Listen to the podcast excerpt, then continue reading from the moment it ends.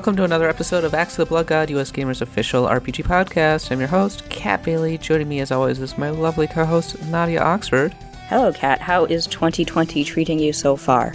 Uh, not too bad. Uh, nothing horrible has happened yet. Mm, yet. As of still, this recording. still relatively short time though. yeah, yeah. Uh, same, hard same. I'm always kind of looking over my shoulder at this point, going, "Is something terrible going to happen? I don't know." Yeah, it, it's like here's 2020 in a nutshell already. I wake up from a nap, I check my my Twitter, and I check like the trending topics, and f- you have World War Three, and right below it, Hatsune Miku. uh, Mitsune, whatever her name is, that that pop idol who's like an- Hatsune an- Miku. Yeah, they're just tweeting side by side, same amount of tweets, and that is already 2020 in a nutshell. Yeah, I, I saw hashtag World War Three. Uh, also, Coachella releases Yeah. list. And she's going to be there. Yeah, so yeah, we're officially back. We played a lot of games over the holidays. Uh, Nadia was playing more games than I did. I played a lot of FIFA over the holiday. Not, you that's like an RPG, right? to the FIFA monster. It still has you. that game really is just a giant time sink. It never wants you to stop playing. One of its main modes is a thing called FUT, FUT Champions. Mm-hmm. And the idea is starting right now, basically, and until Sunday, you have a three day window where your goal is to play 30 games and try to get as many wins as possible. And every game is about 15 to 20 minutes. That's a lot of time. That is a, a lot of time, but I can't really like lecture you because I played a lot of Final Fantasy XIV, which is while it is a Final Fantasy game and it does have a Final Fantasy plot and characters, it is still a time sink. It's an MMO. And yeah, I mean, there's so much content there, like hundreds upon hundreds of hours. I think the difference is is that FIFA is a, a treadmill that just keeps going on and on and on, and there's like really no point. The the only end is to get a better team, right? The only winning move is not to play. I mean, that's kind of how it is, actually. Like, it's like, okay, well, I got a really good team now. What am I going to do? I'm going to play FUT Champions and try to finish really high and get better rewards? Question mark. Are you on any sort of ranking list at least? Uh, yes. There you um, go. There's a divisions. It's like divisions one through ten. I'm currently on the edge of division five and six, which is not very good, honestly. So, yeah, and I'm and I'm averaging gold three in FUT champions with the ranks above me being like gold two, gold one, elite three, elite two, elite one, and then the top 100. Holy moly, that's a that's a lot of soccer, Kat. Yeah, and FIFA is such a cheap game. Like people are use glitches and the AI is really weird and yeah, whatever. This, this isn't a FIFA podcast. Uh, Maybe the game that be. I have been playing, and it's been like reading an epic novel, is Dragon Quest Eleven. Mm-hmm. Yeah, uh, it's good. Yeah, it's good. It's a lot of effort. Yeah, it's a very. It, is, as you say, like kind of a novel-like game. It's a very long game. Like I found myself engaged to the whole thing, thankfully, because it's like in traditional Dragon Quest uh, style. It tells a really, you know, story that you've kind of heard, but not in a tone maybe you've experienced. Like I saw you, uh, put up a screenshot on Twitter where you got to Dundrasil and learned like the connection between the hero and Rab and uh, Jade. That was actually a really, really nice scene, as I recall. Yeah, like the game went from kind of your typical anime RPG tropey stuff. Uh, I mean, before that, there was an entire uh, an entire arc. I want to say because Dragon Quest is nothing if not a manga, Yes. where you are fighting in an arena alongside somebody who's basically roiding up. Vince, yeah, he's uh, he has that weird New York accent. I think I don't know what they were trying for that Oh, there. I was playing in Japanese, so I want to know. You should switch to the English languages there. No. it's a trip. I But can yeah. tell because look, looking at the dialogue, uh, what was it? Rab, uh, Mhm, Rab. has that insane, strong Scottish accent. Oh yeah, he has a very very strong Scottish Oh. accent. Oh, Yeah. wee laddie. Sounds like Scrooge. Yeah. Uh, can I just say that I don't think Vince should have gotten off scot free. No, he really freaking shouldn't have. And I love the fact that like you messaged me, you texted me at like ass o'clock at night, bitching about the boss in that area, who is really really hard. Is that stupid spider, wasn't it? Yeah. Allow me to uh, share the exact quotes uh, to you. Dragon Quest XI is stupid, SMH. Multiple turns without even getting a move off while getting hit with every confusion and inhibiting move under the sun, and not even having the courtesy to put a save point before the boss. And then I said, Arg, thank God, burn in hell, Arachtagon. The the one thing I did actually really like about that arena arc is that it is a straight tribute to Dragon Quest IV's arena arc. It even used a remix of the music from that area and the battle music as well. And you had um, the Underdigger and the Powie Yowie guy who was like kind of a that weird looking human. And I remember Jason Wilson, a friend of the show and editor, saying how uh, his son or one of his kids saw their their like pep move, which I think is called Bums Away, and they just kind of like leap up in the air and then smash down on the enemy with their bums. And like apparently his kid just died laughing because he thought it was the greatest thing he'd ever seen in his life. Oh, yeah, the pro wrestler guys in the, the first battle in the arena are the best. The Abominable Snowman. Yes, who was I also think that's what he was called with like the long tongue, and then the other guy. And they're just super muscly and hilarious, and they do the the, the bums away attack. yeah. Um, I now that I think about it, the snowman guy actually was also a reference to Dragon Quest IV because uh, there was yeah you fight a, a yeti in that arena battle, and uh, so uh, that's another little uh, nod to. Oh, so was this just one big tribute to an older Dragon Quest? It was totally a tribute to the older Dragon Quest. I was actually thinking about um, when I got to preview Dragon Quest XI uh, in Japan, and they're showing us this footage of the game, and they were really, really impressed with me apparently because I was pointing out all the references. they were like, I'm like, oh, that's a reference to Dragon Quest three. Oh, that's a reference to Dragon Quest two, and th- they were really, really happy about that. That's why I sent you. Yeah, yeah, I made an impression. All right, I think the Dundrasil scene was really nice. Uh, it was a quiet denouement uh, between after the arena scene, and the lighting was really nice. And honestly, I don't remember it very well for some reason. But was- I happened to be playing on my TV, so I actually got to hear the music, which was nice. oh, that's Us- nice. Yeah, Usually, I'm listening to a podcast while I'm playing DQ11 because the music is so dang repetitive. Yeah, that's uh, it's it's even though it's orchestrated, it's still not the greatest soundtrack in the drag in the history of Dragon Quest, which, in my opinion, has never had music as good as Final Fantasy or, or many other series. That the same town music over and over again. Yeah, they didn't. Tr- he he didn't try very hard on that one. I think. My favorite music in that game is probably the boss music. Mm-hmm. Uh, the victorious music where like the an arc is coming to an end and it's playing that kind of like nice march. Yeah, yeah, I know what you mean. Um, and actually, the music that you referenced in Dundrasil scene that comes up from time to time during uh, really uh, kind of slower, sadder story scenes, and it, I actually do like it a lot. Um, but otherwise, my favorite music in the game is mostly remixes of old music, so that says something. I also like the music where the frantic music when you're running away. Mm-hmm. Like at the very beginning of the game when you're fleeing the dragon. that was so cool. That's good music. Yeah, that is. So that's But- when like Dragon Quest actually starts to good, but the overworld music and the town music and the regular battle music it gets old pretty fast. Yeah, thankfully the overworld music does change, so you'll you'll get a break soon enough. Hooray! Yay. Yeah, I, I'm still going. I'm still cranking along, but this game is like so long. So Yeah, it's definitely a project. So, but you know what? That's why it's on the Switch. It's good to just kind of go back to when you want to. yeah, I think that we're gonna do a proper spoiler cast at a certain point. Our friend of the show, Ash Paulson, has been playing a whole ton of Dragon Quest XI and just raving about it. So it might be fun to record a separate segment. Yeah, I, I definitely want to do that. Uh, he, when I asked him if he'd like to be on the podcast for a spoiler cast, he was very, very enthusiastic about the idea.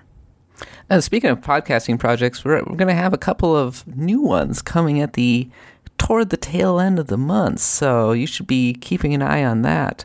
One of them, uh, without going into too much detail, is going to be a monthly podcast in which we pick the best game of the month and do a whole podcast about it. So that'll be a lot of fun. That will be fun. I'm actually looking forward to that very much. Yeah, and we'll be able to get special guests on, and we'll have other members of the team being able to talk about it. And so, if you really particularly enjoyed a game, well, you'll get to have a full podcast about it uh, with spoilers. yeah, so uh, get out those spoiler glasses because uh, they're it's, they're going to happen. Yeah, we got another podcasting project, but I'm, I'm going to keep that one under wraps for now. In the meantime, so for this podcast, Axe of the Blood God, things that we're going to be doing, we're going to be talking about all the RPGs that are coming out in 2020. Every single one of them. Okay, not every single one of them, but maybe the biggest list. ones. The big ones, yes, definitely. Yes. We'll also talk about some of the news that happened over the holiday. Uh, we won't be talking about The Witcher 3 that much, uh, the Witcher Netflix series. However, uh, mostly because Nadia and I didn't watch it. Yeah, I 'Cause didn't we're the worst Sorry. RPG fans ever. We're terrible. we're also bad at pop culture. Yeah, I- I'm very, very bad at TV. I haven't even watched The Mandalorian. Oh, The Mandalorian's really good, though. I know. I, I really want to watch it. I do actually want to watch it. But even Add when the I, 100th subscription and watch it. Jeez. yeah, yeah, I have a Netflix subscription. I just don't use it. I, I of all of the two of us, I should have probably watched The Witcher, but I proposed it to my partner, Uh-huh. and I was like, "Hey, let's watch The Witcher." She's like, "No," and I'm like, "Come on, let's watch it." She's like, No. "We only have so much time to watch TV, and we're gonna watch The Witcher." I can appreciate that outlook. I, I appreciate that because I, I very much feel the same way about television. Uh, so we we've been actually watching The Expanse, and that show is killer. That's good. At least you're watching something good. You know, I hear mixed things about The Witcher. I also hear it is based more on the books than the movie uh, than the uh, games. Although the games have seen a huge boost in the wake of the show, but as you say, unfortunately, neither of us have watched the show, so we can't really talk that much about it. Otherwise, Yeah, calculated move by Netflix because they don't want to be associated with ugh, video games, that nerd crap. please. But Well, it's also a calculated move to bring. They know gamers are going to come in, so they're basically walking a fine line between not alienating people by being like, "Oh, it's a video, an adaptation of the hit video game," because people that's an instant turnoff for a huge number of people. But they also don't want to turn off the gamers, so they're like, "No, it's based on the hit book series, The Witcher." it's really funny how you're right because in most cases, yes, they do distance themselves from games, with the exception of maybe Castlevania. But at the same time, a lot of the shows you see today, and even I think what was it called, um, Stranger Things, which is a Netflix exclusive, was, was inspired directly by Silent Hill. So you have all these shows that they won't associate with games, but a game, uh, sorry, a show like um, like Stranger Things has not just the the fact that it was based on Silent Hill, but it has references galore to like pop culture, including video games. They're willing to pa- pander to game enthusiasts. Yes, definitely. But they're not willing to openly embrace video games because the second they do that, then then a lot of people will just glaze over. They'll just turn off. You're right. Yeah. So uh, so here's the thing: we are going to talk about The Witcher on Netflix next week, and what we're going to do is people have had plenty of time to actually watch it. So uh, Mike and uh, Katie and maybe Eric will get together and record a spoiler-filled segment uh, that we will run on the podcast next week. Okay. There you go, kids. All right. Uh, in the meantime, Axe of the Blood God is a U.S. gamer podcast. You can find us on iTunes, Stitcher, or wherever podcasts are sold. Follow me on Twitter at the underscore catbot. Nadia's at Nadia Oxford. And uh, if you enjoy the podcast, leave us a review on iTunes or Stitcher or your favorite podcatcher because that helps our visibility. It makes people be able to embrace the blood god and learn the true light of RPGs. Come Yes. join our terrifying little RPG kit. Hail the blood god. Uh, we also, if you want to send in a question that we can read on the show for our monthly mailbag, send me an email at kat.bailey at usgamer.net or DM me on Twitter at the underscore catbot or just leave a comment on the show notes and we may read your comment on the show and, uh, and discuss it. So, uh, we have a weekly newsletter that did not go out this week because we were on vacation this week. Ooh, yes. Um, I will say though, the last uh, uh, newsletter I did before we all went on vacation was I talked about uh, kind of snowy locations in RPGs and our favorites. Uh, I, I mentioned a few that I really like. In particular, I always liked Final Fantasy VII Snowtown. If you remember that, I don't know if you do, but uh, Uh, vaguely. it, it just has like Is that the where you go uh, snowboarding? That is the one where you go snowboarding. You do, but before you go snowboarding, it's just like a really peaceful town. It's very quiet. You kind of see the tramp down snow, and that kind of indicates this is a snowy area that's almost always covered. It's very familiar to someone like myself who lives in a, in a winter environment. Uh, I just love the the light reflecting through the trees. It's a very accurate depiction of what a, a, a winter afternoon looks like, and I always I always like visiting that town in Final Fantasy VII. I like snow towns in general because um, both of us are from snowy locations originally. We are. So it really uh, gets my nostalgia going whenever I see a snow covered location. Yeah, but now you're in now you're you're all south, so don't be like soft. I'm in the west, actually, and I am soft. It happened. Now you can like see snow for a day and be like, okay, I'm, I've I've had my fill. Goodbye. yeah, if it gets below 50 degrees, I start going, oh God, I have to bundle into everything. Get me a scarf, hat, and gloves, everything. Turn on my space heater. it's 50 degrees, and I'm like, I'm freezing. I need a sweater. I don't know what that is in Celsius, but uh, Uh, like, I don't know, 12, 13 degrees. what? That's beautiful. Yeah, I know. For for Canadians, I mean, for you guys, for you, it's probably like I don't know, a lot colder than that, like five degrees. For for me to get cold, like it has to be like about zero. Let's talk about some RPG news. Uh, first piece of news: the scenario writer of Final Fantasy VII Remake is really sad because there was a giant leak of a demo, and he was tweeting Oasis songs.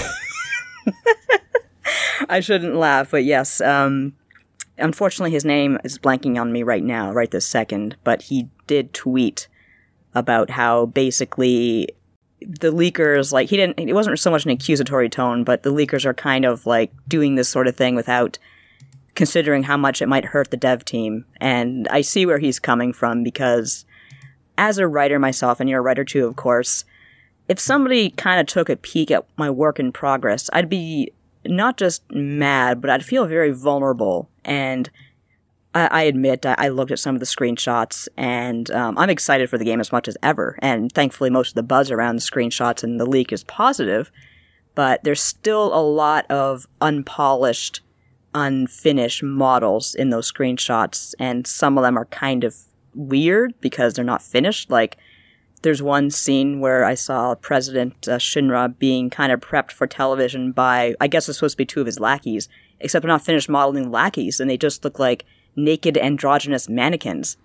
And it's kind of hilariously dystopian terrifying, but it's still, you know, it's an unfinished product, and I understand why, you know, people don't re- want you looking at that sort of thing, especially in this hyper connected internet world where people will judge a game by those screenshots, even though it's clearly not finished. I mean, uh, look at what happened to Pokemon uh, Sword and Shield, of course. Then you have like Spider Man and Puddlegate. People will jump on uh, unfinished uh, materials just to get those those takes in as early as possible. Yeah, one of the worst things about the current discourse is that there are a whole lot of know nothings on YouTube who somehow manage to get hundreds of thousands of eyeballs and outrage clicks. Yes, absolutely. Um, and they are always looking for meat. I mean, you look at, I think there was somebody on wrestling or whatever, it was like familiarity breeds contempt. People get a little bit of knowledge, and because they have a little bit of knowledge, they think they have a lot of knowledge when in fact they don't. And so then they start making inferences about how things work, and when in fact they don't actually know anything about how something works, and it gets really toxic really fast. It does. It definitely does because everything just kind of, whenever an opinion plonks into Twitter, everyone just kind of volleys it back and forth until it turns into a, a ball of sludge. but and uh, we've fostered a culture where we inherently distrust the media. And so whenever somebody goes oh why are we trusting these randos on twitter? and people and all inevitably chime in with well the media hasn't exactly proven itself very trustworthy either. Yeah, the And- MSM. yeah i mean sure there are a lot of like really bad media outlets out there but maybe pick the ones that are actually you know good and try to be knowledgeable like us. Trust us and trust us implicitly. We're always right. I have candy. uh, it, it's murky territory but uh, i think the main thing is that i'm excited about a final fantasy VII remake demo Yeah, um, that is rumored to be coming sooner than later, and I, I am. mean, I think it could be out next month, next week. Oh, easily. Uh, some people were saying this week, but obviously it's going to be next week if it's going to come soon. Seems like it's going to drop this weekend, maybe. oh, that would be exciting.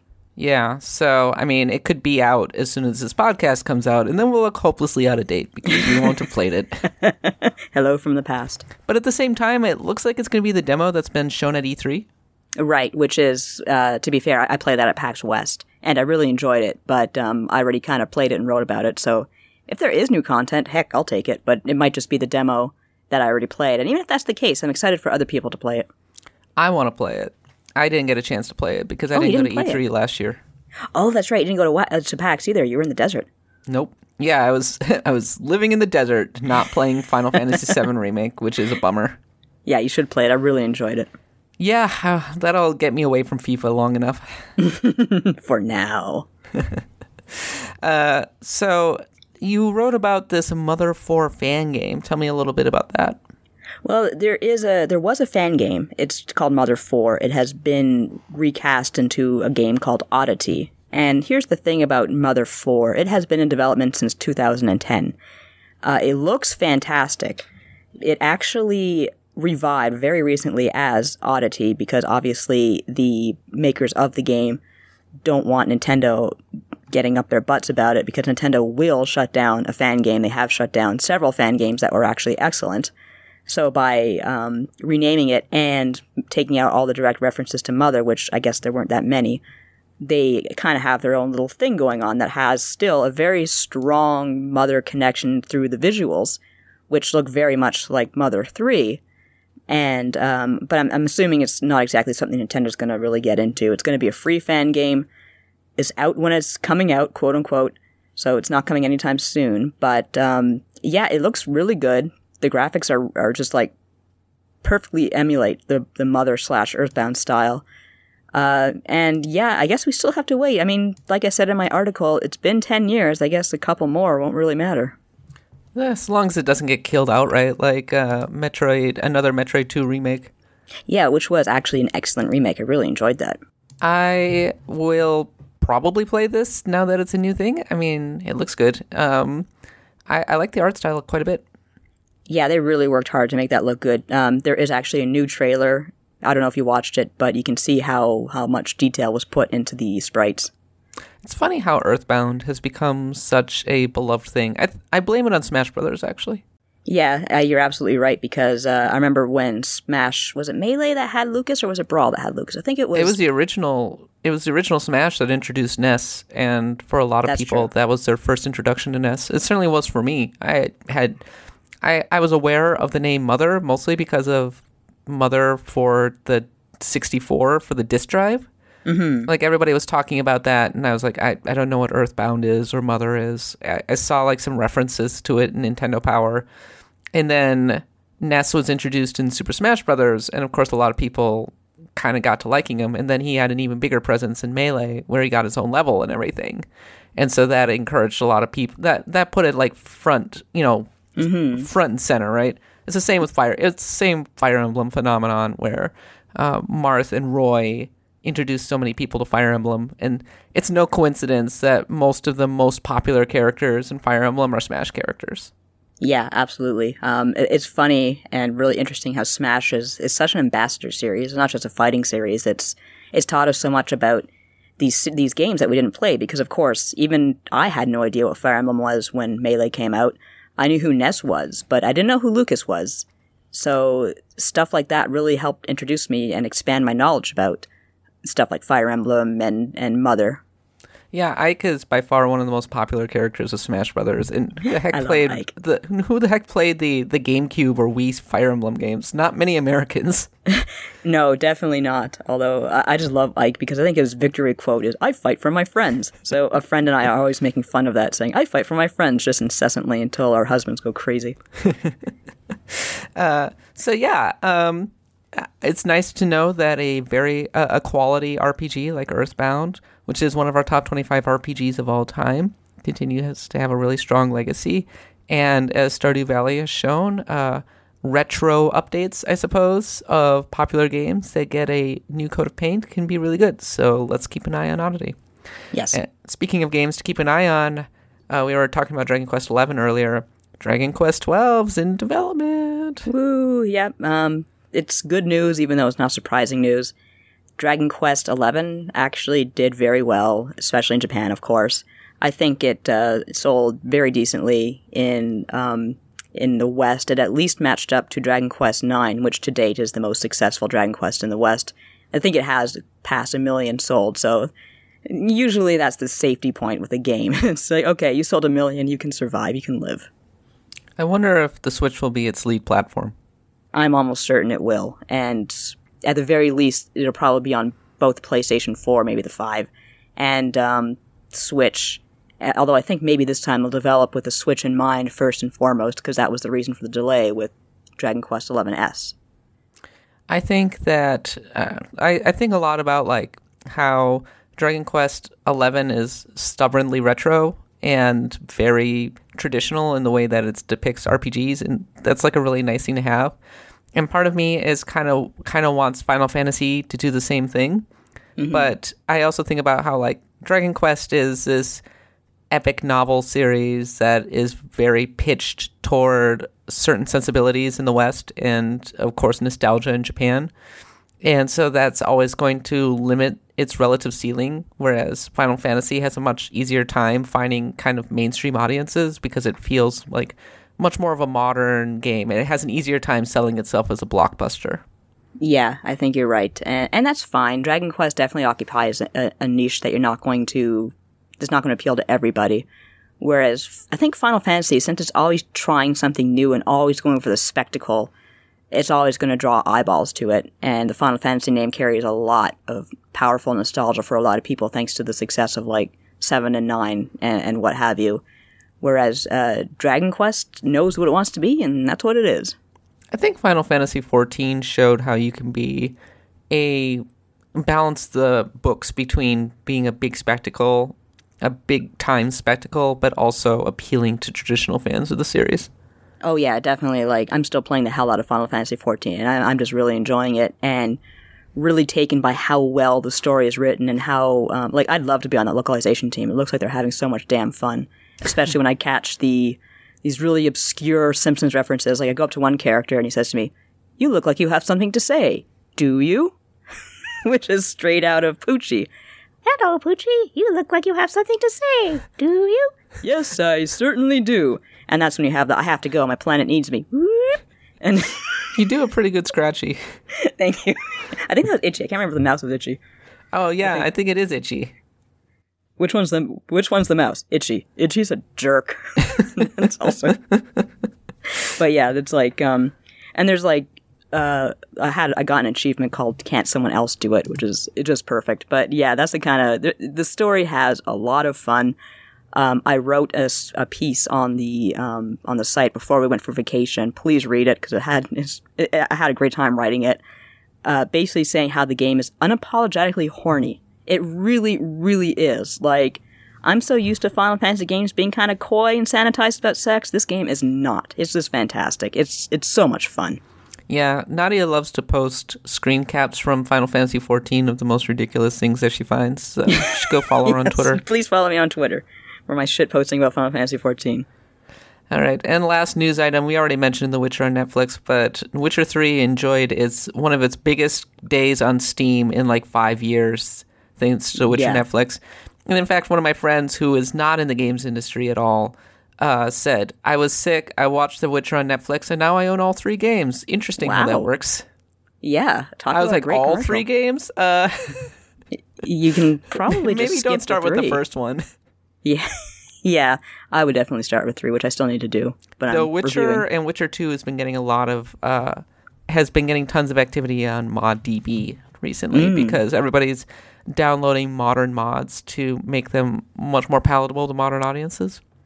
Yeah, um, I know three, of course, is still a great game, but I don't know how two holds up. Oh, two still holds up. Okay. Yeah, it, it's still good. It's kind of in the shadow of Witcher three because it's uh, well, I mean, it never came out on modern consoles. Uh, but I mean, you can play it through F- Xbox One backwards compatibility, right. and it's been kind of updated and slightly remastered and everything. I think it's available in 4K actually. So, oh, But and you have a you have an Xbox One, right? Yeah, I do have an Xbox One. Uh, mostly my husband plays it, but it's there. Yeah, so you can just buy it there. Yeah, I'm gonna. I'm still gonna start with Witcher Three though. Yeah, I think that's the best one to play. I think it's the most accessible to modern audiences. And you got it on Switch, right? Oh yeah, I have it on Switch. It's it's there waiting for me, but uh, I I'm reviewing uh, a game, so I have to get that done first. She's reviewing Tokyo Mirage Sessions Sharp FE, which we'll be able to do full impressions of on Monday. Yes, I'm looking forward to that. Are you enjoying it so far? I am actually. Um, it is a, a little bit different from your typical Persona slash SMT game, but um, it's it definitely has a, a really fantastic battle system. Uh, even though I'm not really into idols and stuff like that, I still find it a very fun, joyous little game so far. I'm sure like everything's gonna get dark pretty fast, but yeah, I'm enjoying it. Uh, it has good music. It has fantastic music. Um, the only thing that really irritates me, and that's this is a criticism for all games that do this, is there's a lot of banter in the battles, which is fine, except there's no translation and there's no subtitles, and I just hate that. I mean, do you need it?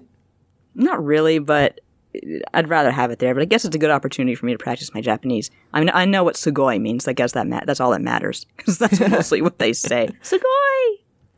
Uh, I will look forward to playing Tokyo Mirage Sessions uh, when I finish Dragon Quest XI, which is a game I am determined to finish.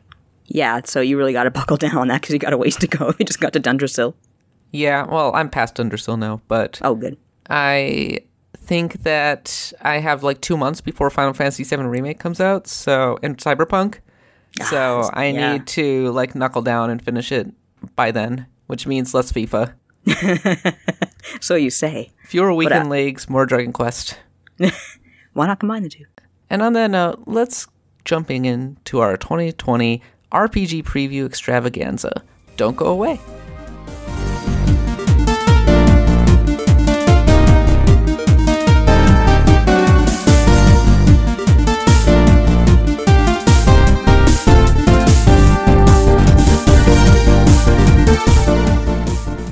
Well, Nadia, I think that we are heading into a huge year for RPGs. Uh, I would even go so far as to say that it's going to be a watershed year. Uh, if you go check the site as of the launch of this podcast, there's probably going to be a starting screen up with the headline along the lines of 2020 will be a watershed year for games. I truly believe that this will be the beginning of a giant sea change for games as we understand them. Yeah, definitely. Um, Or maybe not the way that we play, maybe not the games themselves, but the way they're delivered for sure. yeah, like I can definitely see a lot more streaming, a lot more Game Pass related stuff, like people doing their own versions of that. Um, I don't think Stadia's coming back from its bomb. Like it just bombed out really hard, but I can see other companies picking up the ball and running with it the way Microsoft has done. And Microsoft's done a really good job of it. I have to commend them for that. My favorite rumor is that there will be an xCloud app on the Nintendo Switch, and if that's the case, oh boy, oh my gosh, because Yeah. I'll be able to play like Mass Effect uh, and Witcher 2 on my Switch, like while hanging around my house. That's awesome. R.I.P. free time.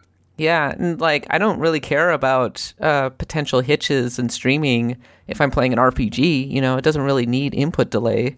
So uh, I think, I mean, if they can nail the technology, then wow, like it could be awesome. Yeah, I would I would definitely be down for that. Although last time remember when like E3 there was that rumor going around that Miyamoto was present for the Xbox presentation it turned out to be Keanu Reeves. Oh right, the big rumor was that Miyamoto was going to be there. yeah, I think Je, Je Video started that one and everyone's like, "Oh, this is to this means a huge announcement for, you know, Nintendo and Microsoft are finally going to pair up." And, you know, Microsoft and Nintendo have worked together on, on certain ports and whatnot and they've done a really fun job of it, but nothing in the vein of yeah, xCloud is coming to Switch. Although, I, given the way the market is these days, that is certainly not out of the realm of mean- possibility. MLB The Show is gonna- a Sony a game made by Sony Studios is being is going to be on Xbox.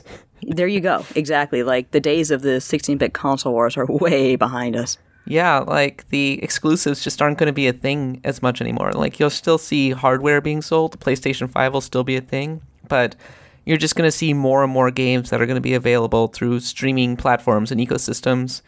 And honestly, I think Microsoft is going to corner the market on that one. They've done the best job of, of anybody of building up the ecosystem through Game Pass and uh, and and XCloud. You know, I, I think Sony has a lot of co- catching up to do on that front. Yeah, definitely. The only thing that makes me a little bit worried about Xbox's possible uh, success in the future is they're just never going to get a foothold in Japan. And for RPG fans, that's a little bit of a bummer. I don't know if it matters anymore though, because Not as much as it did, no. they're becoming less of a console holder and much more of a content delivery system. You know, they'll have their own exclusive games, but it will be a case of like I own a PlayStation, and I, for example, might have an XCloud app or an uh, Xbox Online app. You know, Yeah, yeah. It's- I mean, it could it, the the the lines could be that blurred in the next in the next couple of years. It might. I mean, we could be playing PlayStation games on PC. We could be playing Halo Infinite on the Switch. Yeah, um, I definitely foresee a future where exclusives come to everything. You might have to wait a bit. Obviously, like Sony's not going to release like The Last of Us Two on the Switch on the same day as Sony PlayStation Four, but there is. I mean, look, we already have Ori and the Blind Forest on on Switch. We have we have Cuphead, and those did extremely well. And even though they were released a bit later down the line, so yeah, there is a definite potential for some really fertile cross-platform play going on. Although it makes me wonder if Nintendo will uh, let their stuff on those consoles, and I just don't see that happening. I don't think so because they're a very old fashioned company and very conservative and very protective of their brands. Uh, I do think that Microsoft has decided that they the way of the future is subscriptions, and it doesn't really matter how many consoles they sell or how many even individual copies of games they sell. What matters is how many people are subscribed to Game Pass and Yeah. how many people are subscribed to their individual services because at their heart Microsoft is a service provider. Like their main way of making money is through enterprise like licenses still. So that's how it, that's always been their mindset and now the games are finally reflecting that. Yeah, you're right. This is really their territory, and um, I I could see them just being okay with leaving hardware behind and being a service provider. Yeah, but but the Xbox Series X is still going to be a thing, right? I mean, it's Yeah, still yeah. going for hardcore gamers. It's going to be there, and I think that's why they released the revealed the Series X first, rather than the other one that's been kind of rumored that will that will be like diskless and maybe less powerful. Is that they're explicitly going, okay, if you're a hardcore gamer, if you are going to want the premium option, here you go, right? If Yeah. you're everybody else, maybe you just get the xCloud app on the service of your choice and you can stream games onto your iPad or whatever. Yeah, um, it's definitely a very interesting future, and on, in one way, I'm looking forward to it. On the other hand, I'm really kind of tired of paying for subscriptions. Well, get ready, Nadia, because you're Here gonna pay comes more. The thing is, is that you're already paying. I'm already paying for uh, PlayStation Plus and Xbox. So, I mean, if if it's on top of this, then that's going to be a little bit of a problem. Like, if I'm paying as much for cable as I am like Xbox Live and Game Pass and whatever else, and it's like ninety to hundred dollars a month uh, or ninety to hundred dollars a year. Ugh. Yeah, yeah, exactly. So I guess we just have to see what happens. I guess that's not as much as cable because cable's like a hundred bucks a month. Cable sucks. So what does this mean for RPGs? Do you think? Well, as you say, I think it would be really extremely beneficial for RPGs because um, that is probably the one genre that, as you say, is not affected by input lag. You know, who cares if it's a, a little bit, tiny bit behind? That matters in an FPS. It does not matter at all in an RPG. No, it depends on the, the, the RPG that you're playing. That's true. right? A more Action action based. Yeah. But even action RPGs aren't nearly as intensive as so many other games. Yeah, you're right. And um, given how popular RPGs are on the Switch because of that, you know, portable, cozy element that, you know, makes them accessible whenever you want, I could see the platform being really beneficial for RPGs in the future. Yeah, I, I think so, but I don't think we're going to see that right away because um, traditionally RPGs have not really led the way at launch for major platforms. They usually No. come out a couple years later. Yeah, which is fine. I can wait, but uh, I have plenty to play in the meantime. I mean, the Switch didn't get its like really first major RPG until the following year with Octopath Traveler. Is that fair to say? Yeah, yeah. I think Octopath Traveler was the first. Oh wait, like, Xenoblade Chronicles. oh, I'm sorry. How could I forget that? That was a great. I love that game. But that So, wasn't yeah. at launch. It was that fall. Yes, so it was still a bit of a wait because the Switch came out in March. Yeah, it came out in March, and Xenoblade Chronicles 2 came out in December. Right. Yeah, I remember playing it distinctly. And in the that's mainly because Nintendo has Monolith Soft, like, basically in house. They do pretty much. Like they are right now working on, as- in addition to the Xenoblade Chronicles remake, uh, they're working on Zelda Breath of the Wild too. Now, if Playground Games is actually making a Fable game, we could see it get announced at E E3. Yes, I'm expecting. I'm expecting quite a bit from this E3 to be honest with you, and one of them is seeing more from Xbox and the the studios that they've uh, taken. Sony has plenty of Sony has plenty of exclusive RPGs, but they aren't in house, right? And interestingly, like SMT5, which we don't even really know where that is, is, is, is that's a Switch exclusive right now. Uh, we have not heard anything about Persona 6, and honestly, Persona games take forever to make. Yeah, they do. Like if we do get an announcement for Persona 6 at E3, just saying, uh, it's we're not going to see the game for a couple of years at least. I mean, God, see the distance, the gap between Persona 4 and Persona 5 was like Persona 4 came out in 2008, and there were rumors and rumblings about Persona 5 for several years, and then Persona 5 didn't come out for another decade. Pretty much. I mean, you had Golden in the meantime, the same way we're getting Royal like this year, but uh, I'm going. I I expect to wait a while.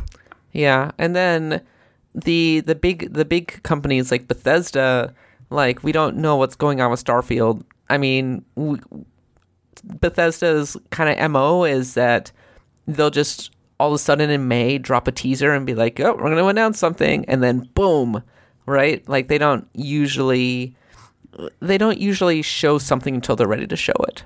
Yeah, I mean, what was the gap between Fallout's announcement and release date? It was a matter of months. Well, Fallout 4 was an interesting case because they revealed it and then they released it.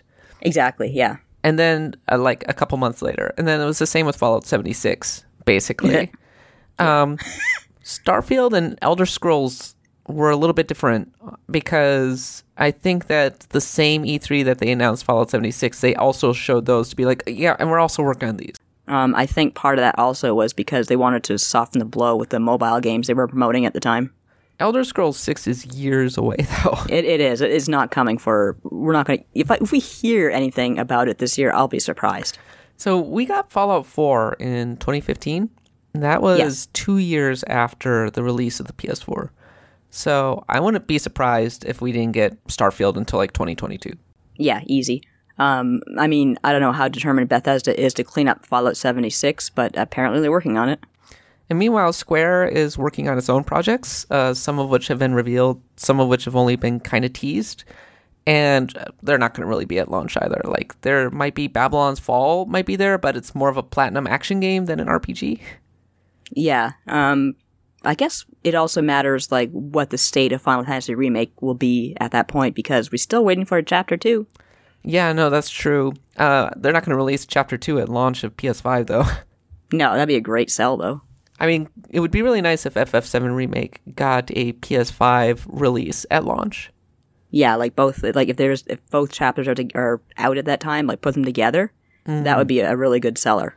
Wouldn't would you be so okay? They have a exclusivity window. Would you be? I wouldn't be surprised if Part Two comes out at the end of that exclusivity window, right at the same time that it also comes out on Xbox and PC and PS5 and every console under the sun. Yeah, I could see that happening. Sheer speculation on my part, by the way. No, absolutely, but it's not exactly out of the question. So I, I think that for the time being, especially from the JRPG perspective, most of the major RPGs are going to be on this generation. So next gen Yes. isn't going to matter for well at least another year or so. But let's talk about the games that are actually coming out. the games that are actually confirmed, yes. For my money, the biggest RPG of 2020 is going to be Cyberpunk, for better or worse. If it is a success, if it is good, it is going to be game of the year like territory. Like it's going to be in that discussion. Yeah, absolutely. Um, I was thinking how Cyberpunk, almost unquestionably, going to be the biggest RPG of the year, particularly if it takes off. If it's not as, if it doesn't live up to the to the Witcher Three standards, which is going to be very difficult, it might turn around and bite CD Projekt Red. I don't think we've had an RPG this big since Fallout 4. Even bigger than well, I guess Witcher Three was more of a surprise, wasn't it? Oh, Witcher 3 was the same year. Mm, my, my point is is that the the the one two blow of Final Fantasy VII remake and Cyberpunk is like on that level. Yeah, absolutely. That's a this is a very very big spring for RPGs, and not just like indie RPGs or, or what have you. These are like two AAA RPGs that have been in product in uh, production for for years. Because BioWare has kind of dropped the ball, right? I mean, Mass Effect Andromeda Yeah. was supposed to be the big ticket item, one of the big ticket items of 2017, and Anthem was supposed to be a big ticket item, et cetera, et cetera. And that hasn't really worked out.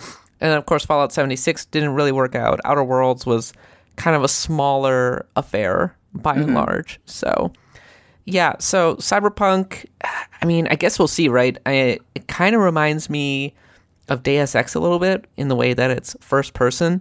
And Yeah, and a lot of people are already kind of reacting badly to that.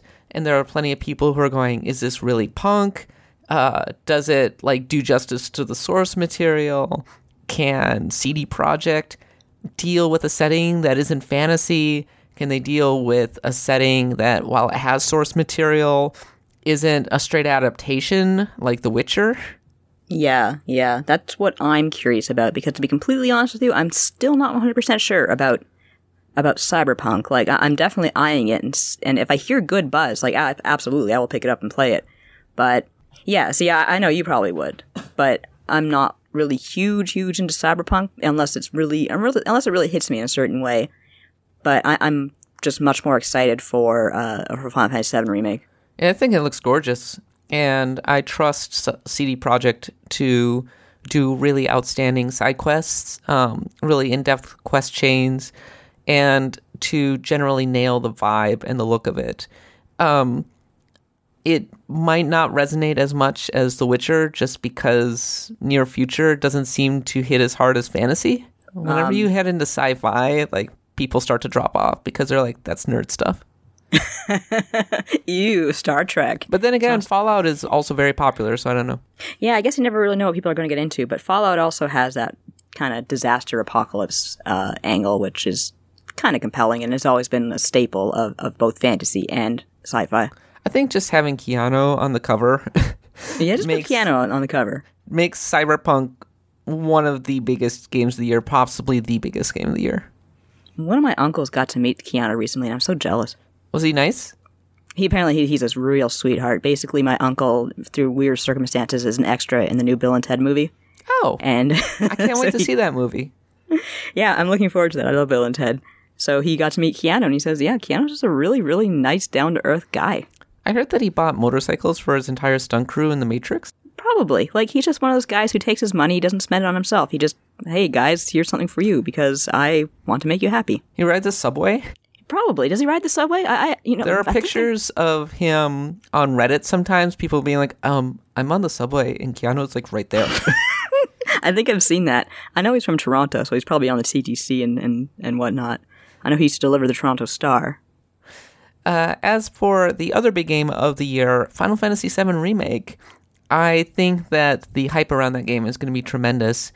And I really hope that it lives up to it and it doesn't end up being either front loaded or like too short or like the back end is kind of disappointing or the battle system doesn't really work out or something, you know? Yeah, um, from what I played, I'm very confident in it. I am curious, still very curious about where the game ends because I've heard different stuff. Of course, we all speculate that it's going to end at Midgar once that chapter is done, but I'm also hearing a rumor that it might end at Aeris's death. Spoilers. So Yeah, there are would be rumors of it being a two parter. a two-parter, yes, which is actually a, a, a very significant chunk of the game. That's all of Disc One is by far. with- Disc One, of course, ends with, Aeris's death. It should be one full game. I I hate that it's split into one into multiple parts.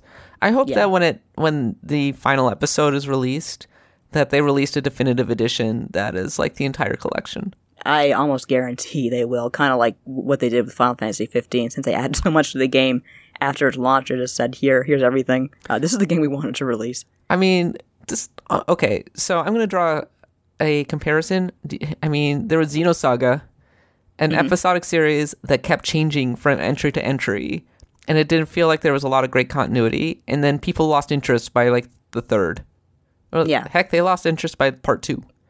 And now it's Final Fantasy VII, so people aren't apt to lose interest as fast. But Yeah. Um, I think with in most cases, uh, when you're looking at a multi-parter, you're looking at diminishing returns, no matter what. so, what other RPGs are you excited for, Nadia? Uh, uh, there's a lot of RPGs that don't have, uh, just like have a vague 2020 attached to them, so I know they're going to come up and bite me in the butt when I'm at my busiest. Uh, we will be getting Bravely Default 2. I'm excited for that. Uh, Eastbound is supposed to be coming this year, which is that really. Eastward, I'm sorry. Not Eastbound and Down. that's what I'm thinking of. Okay. Uh, but of course, that's a, a gorgeous, gorgeous sprite-based game published by Chucklefish, and it's supposed to be coming soon. lives up to the actual graphics. That's what I'm worried about. Um, I think it will. It, it's it, it's just it might even end up being one of those like really nice looking RPGs that are, you know, even if they're not the the most solid game in history, they're just they're still fun to play, kind of like Indivisible was last year. But um, there's that. Uh, I'm looking forward to. Um, well, I had a whole list of, of games that I'm looking forward to for for RPG that I actually wrote about how I'm being crushed under all these these games coming out. but uh, yeah, Bravely Default uh, 2 is what I'm probably most looking forward to. There's also Trials of Mana, which is a 3D remake.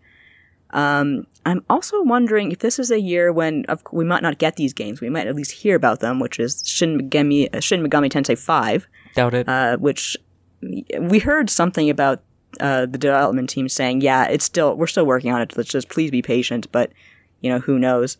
Uh, oh, I am thinking this is also the year we'll get Ys 9, which um, has been released in Japan. It's just being localized. Well, then again, we didn't get we didn't get any confirmation that it's coming to the West yet, but I, I have zero doubt that it's coming, and is probably going to come this year. And um, I loved Ys 8, so I, I'm very much looking forward to 9. I hope Ys 8 has a better localization. or Ys 9 does. Yeah, they changed the localization team. I, if if Trails is anything to go by, I think the localization will be fine because I, I think the localization for the Trails games is really good, and three was fine as well. Are you gonna? I, I forget if you've been assigned to it, but are you interested in Persona Five Royal? Yes, I actually did write my okay, just uh, for the listeners out there. We we, we write down the na- the games that we're interested in reviewing. I put my name down for uh, Persona Five Royal, and I saw you took Final Fantasy Seven remakes. I'm like, oh yeah, well I'm taking Persona. A game I'm never gonna finish. And there you go. So um, maybe it's better that it goes to me because I can compare what's there to what I played back in the day. Yeah, I mean, well, that makes sense, right? As people are going to Yeah. care the most about the the updates and the changes and that kind of thing. Um, I wish that it were coming out on a different platform. I really, really, really want it on Switch. Me too, but I don't think it's ever going to do it. Yeah, we were talking about timed exclusives earlier, maybe somewhere in the future, but um, I, I just don't. The time to announce Persona on Switch was last year, and we're getting a Musou game, and that's what we're getting for the near future, kids. I think a sneaky big game that we should be paying attention to will be Yakuza Like a Dragon, which is set to come out in 2020, and it's going to be an RPG.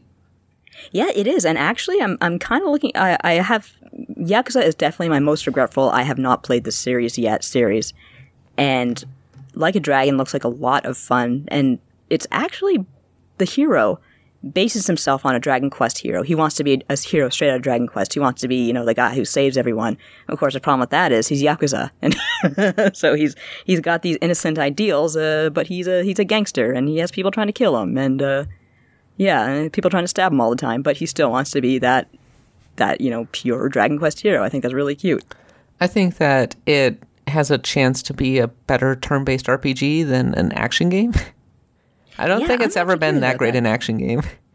Yeah, um, the action people who I know who love Yakuza, my husband included, are really in it for the story and the characters, which are always excellent. Like Yakuza rarely fails to deliver on that front. So I am curious to see what the shake up to the battle system will do.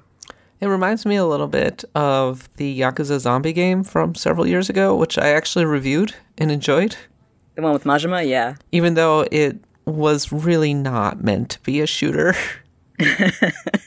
Gotta shoot zombies, you can't do anything else with them. yeah, I guess uh, like that engine really cr- groaned under the strain of being a third person shooter. But Yeah. I, I think it's going to work better as an RPG. Um, i if you don't mind me being slightly negative on Yakuza, one of the reasons that I don't really play those games is that it's a lot of watching static cutscenes, which Yeah, yeah. it's so hands off it a lot of the time that I'm just kind of like, "Eh, yeah, okay, I'm I'm gonna play something else now. Mashing A, mashing A. Uh, I think the localization helps a lot because it's a really excellent localization, and you have some really weird side quests. Like, I can't remember which game it was, but there's one where there's this mob boss who's really into having having basically adult women put diapers on him and treat him like a baby. And Ugh. he's getting his whole mob into this, and they're all they all hate it, but they can't tell him because he's the boss. So yeah, 'cause- so uh, Kiryu busts this whole thing up, and he like lectures the mob boss like, "Hey, if you have your kinks, that's fine, but you can't force other people to like what you like." And you're like, "I'm sorry, you're right." And it's just the whole game is stuff like that, and I think that's really great. Are you excited for Trials of Mana? I am. I am definitely looking forward to that. Uh, it's funny. I was writing. I wrote in my piece the other day about how uh, it's coming out a few days after Cyberpunk. So, if you're just not into the whole loud spectacle of Cyberpunk, here is a smaller, much smaller game for you to enjoy. I played the demo. I think it was at PAX West, and yeah, I liked it a lot. Um, one thing I will say about Seiken Densetsu 3 slash Trials of Mana 2D is that the battle system is chaotic as hell. Uh, there's a lot of bugs, of course. A lot of these uh, stats are a little bit screwy, kind of like in the original Secret of Mana. And I think that the 3D remake makes some order out of the chaos. At least from what I played, it's it's much easier to engage enemies. Whereas in the 2D game, you hold down the attack button and you pray to God. And when you hear the alarm that sent that tells you that your your character is about to die, you just heal them, and again you pray. So it's not the greatest battle system on earth, even though it's, it's still a great game and I like it a lot. I'm just not that interested in Trials of Mana for some reason. That's understandable. I'm really I'm more of the Mana fan here. if I were going to play a Trials of Mana game, I'd just play the original on SNES. Yeah, which is still a great game. I actually um, was playing a little bit over the holiday. I was playing a little bit of the original because that's one of my comfort games. I just go to it when I when I need a little hug. What's funny is I'm going to be on a Retronauts later this month about it. Oh, I think I'm on the same Retronauts. Oh, are we? I'll let We you do most of the talking. Just like, you want to be on it? And I'm like, sure, I guess. Of course, you're probably going to be there live and in person, right? oh, yeah, yeah. Yeah, because I'll be I'll be calling in, obviously. Yeah, the Blood God and duo on Retronauts for the first time together. Ha cha cha. Yeah, that should be fun. Uh, I think that a game that's definitely worth keep, uh, keeping an eye on, and I'm not used to really saying this about a Tales game, is Tales of Arise. Yeah, um, I, I I keep meaning to get into Tales, and actually, you should get Eric on here to talk about Tales someday because he he will go on about Tales until the end of the world. Oh, I'm sure we will. Uh, We can do like a Tales retrospective or something. We really should. And there is a game that's on Switch that I really mean to play. Which one is it? It just came out recently. Um, it's a remake of one of the better ones. And there's so many Tales games, I can't keep them all straight. I'm sorry, but it is definitely a game, a series like Yakuza. I want to get into it. It's on my list. I'll, I'll do it someday. I swear. Do you think Elden Ring's coming out this year? I don't think it is. No, I don't think so. Um, watch us get surprised, but no, I don't think so. I do think we're going to see more of it this year, Definitely, Um, yes. but I think that that's the kind of game that comes out early next year. Yeah, I think so. Um, I am curious about it, so uh, I I am curious to see what we're going to have. But uh, I don't think we're getting it this year. No. I also don't think we're going to get another Pokemon this year. No, but I can definitely see uh, DLC. Yeah, I do think that Pokemon Sword and Shield is going to get a lot of post launch support, which is good. I still have to very good. finish Pokemon Sword because I've Yeah. been playing Dragon Quest XI and FIFA. So, That happens. But um, you know what? Like, I find that even Sword and Shield, Pokemon games in general, the the single player is you can get through it very expediently compared yeah. to Dragon Quest. I'm like relatively fat. I'm relatively far in Pokemon, whereas in Dragon Quest, it's just like still going. Oh yeah, it'll go. It'll go all right. um, but yeah, Pokemon Sword and Shield already has a very strong end game. There's a strong community around it because um, they're already doing stuff like exclusive raids. There was one about a shiny Magikarp, and on one hand you have people saying, "Why would you care about a shiny Magikarp?" And on the other hand, you have people saying, "Shiny is shiny." Yeah, there you go, shiny Gyarados. All right, Nadia, what do you think will be the most important RPG of 2020? One of the games that we already talked about, or will it be a game that has not been announced yet? That's the problem because you never know what's coming. And I could easily sit here and say, oh, it'll be, it'll be Cyberpunk or oh, it'll be Final Fantasy VII remake. But then what came out of nowhere yes uh, last year? Disco Elysium, which is the number one RPG on many many people's lists, including did we rate it number one? We I'm did. sure we rated named it our game of the year last year. There you go. And who saw that coming? I didn't. Uh, I did not see it being game of the year. That's for sure. Yeah, so there you go. So I can't predict, unfortunately. I didn't. My crystal ball broke. I used it as a soccer ball. I think it'll be Cyberpunk. I think I, that it is yeah, that's a safe answer. Fallout level, Witcher 3 level. Uh, like, it doesn't get bigger than Cyberpunk, maybe outside of like GTA 6. Yeah, um, I am curious to see how they market it because that's going to be also a big factor. But if they put Keanu Reeves front and center for their ads or whatnot, they're going to sell a billion copies. Also, I mean, the Witcher Netflix game series dropped at the perfect time to remind everybody that Witcher 3 is a thing that people love and is an amazing RPG. Um, uh, we are releasing our top 100 games of the decade a little bit later this month. And uh, would you be surprised to know that Witcher 3 is very high up on it? I, I am, I am shocked, shocked. Well, not that shocked. Dot gif. So there will be plenty of people who are playing Witcher 3 for the first time, really enjoying it, and be like, oh, wait a minute, the same company is making uh, Cyberpunk RPG? Wow, cool. Like, Yeah, there you go. That's that's how I got into Final Fantasy when I played uh, Secret of Mana and like, who made this? SquareSoft. Oh, okay. I'm gonna see what else they made. Lo and behold, Final Fantasy VI came out at the same time. I just hope it's good because I can't take the controversy if it's bad. Oh God, the discourse these days is so draining. I know, and I'm contributing to it too. Like, if you saw my Star Wars rants, Oh, I saw your Star Wars rants, and I said on Twitter, I do not have the energy for discourse anymore. Hey, everyone, let's talk about dinosaurs. I like Spinosaurus. Here's the different reconstructions of Spinosaurus. And I had a conversation going about Spinosaurus. It was nice. well, this is the year of the U.S. uh, political election too, so it's gonna social media is gonna be even Oh, more fun. Christ, just kill me now. So we'll be in the, right in the middle of primaries, right at the same time as Cyberpunk is coming out. I'm just gonna leap off a cliff right now. Get a new co-host. What do you think is going to be a sneaky, underrated RPG that we're not really seeing right now, but ends up being much more popular than anybody expected? Oh, that's a good question. Um, I don't. I'm hoping it's going to be Bravely Default 2 because I know the original Bra- Bravely Default actually made a huge impression when it came out, but that was a very different time for RPGs. That was a time when there were no RPGs, and it was actually the game that convinced Square Enix, "Hey, wait a minute, people like this turn-based stuff still." So I'm hoping. I, I, I always like the Bravely Default team stuff. Like I really liked Octopath Traveler, obviously. Um, so I'm hoping that Bravely Default 2 makes that same impression. And I, I will tell you that with the soundtrack by Revo, that'll help a lot because man, that guy's an insane composer. It looks like they're trying to get some of that Octopath Traveler heat with it. Oh, definitely. Yeah, they definitely are. Yeah. And that's okay. That's a good. That's a good move because Octopath Traveler. There you go. That came out at a great time as well, and it sold quite well. Yeah, I like the I, I like the the visuals already. Like they were strongly kind of putting Octopath Traveler in your mind, and Octopath Traveler was one of the most successful games of 2018.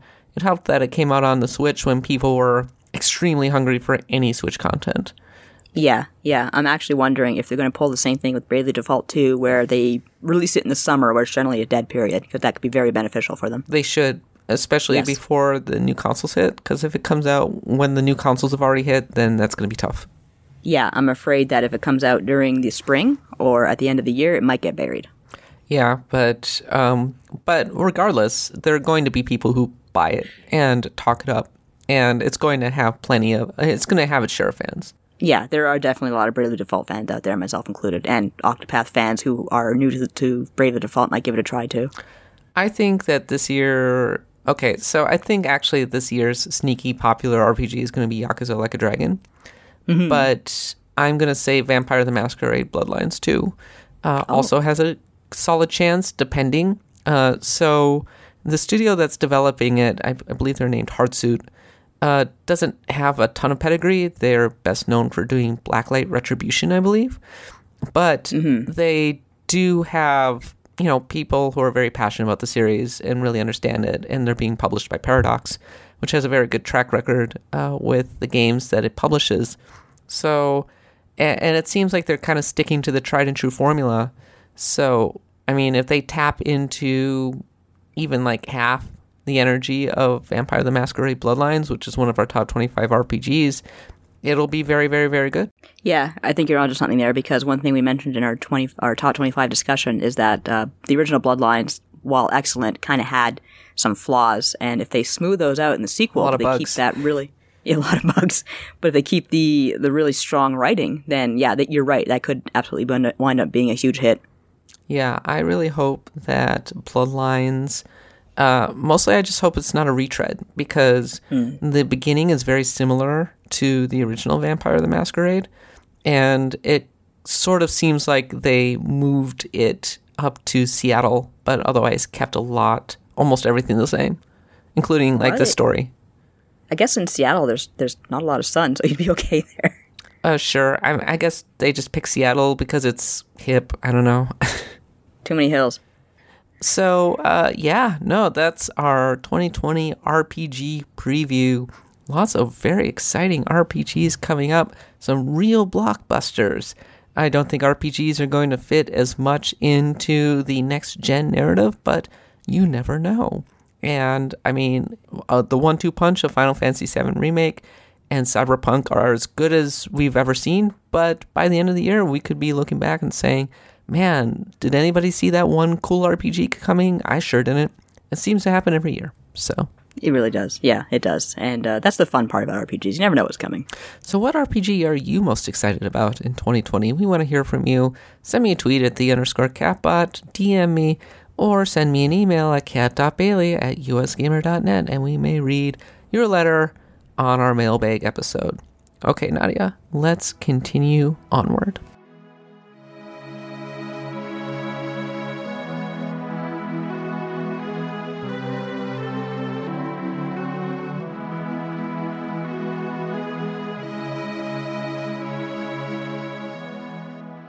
All right, Nadia, not a ton of letters because everybody was on holiday and everybody's still on holiday as of this podcast. But here's what some people said about our last episode before we went on break. Satellite of Love says playing Cold Steel 3 without any of the others must be completely bizarre. Chapter 1 and 2 of the game, especially, and that's the obvious one. It's the longer form simmer stuff, when it, summer stuff. Simmer stuff? I don't know.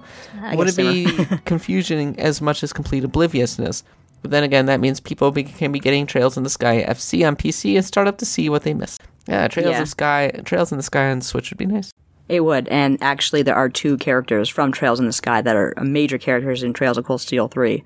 And um, they're very sweet together, even though I haven't played uh, Trails in the Sky, so I could see fans just freaking out about that. But I guess there you go. I still appreciated them, even though I haven't played Trails in the Sky. Sammy J9 says 2019 was a good year, but 2020 is going to be a great year for RPGs, even with only knowing what we do right now.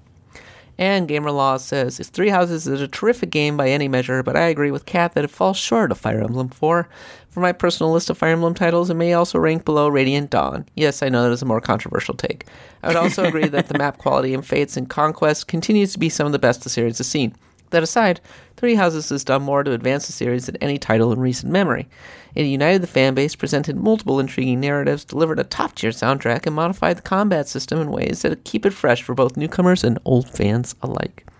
Yeah, I Three Houses was definitely a game I did not see coming last year. If we want to talk about RPGs that we weren't expected go. to be floored by, I was feeling a little bit cynical about that game, figuring You were feeling very cynical about it. You were thinking it was going to be like Persona goes to school or or whatever. yeah, Persona goes to school, that it was gonna like have a lot of cheesecake and fan service, like it was gonna follow in the lines of, you know, Fire Emblem Fates, Birthright, and all of that, and it surprised me. It felt like a throwback, and I really appreciated that. It was it was a great game. I really enjoyed it. Yeah, Great game. Okay, Nadia, that is the end.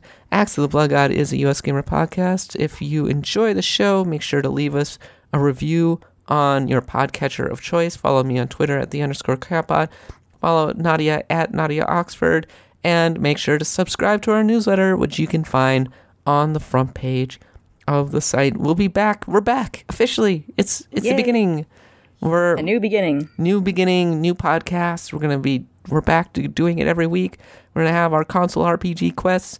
We're gonna have individual segments. We're gonna probably have new series. We're gonna have whole new podcasts. It's gonna be a very fun year as we hit the fifth year of of the Blood God. Oh my god, I can't believe we've been around this long. Thank It's pretty great. Thank you so much for supporting us, and I'm looking forward to a great 2020. But for now, for Nadia and myself, thanks for listening, and until next week, Happy adventuring.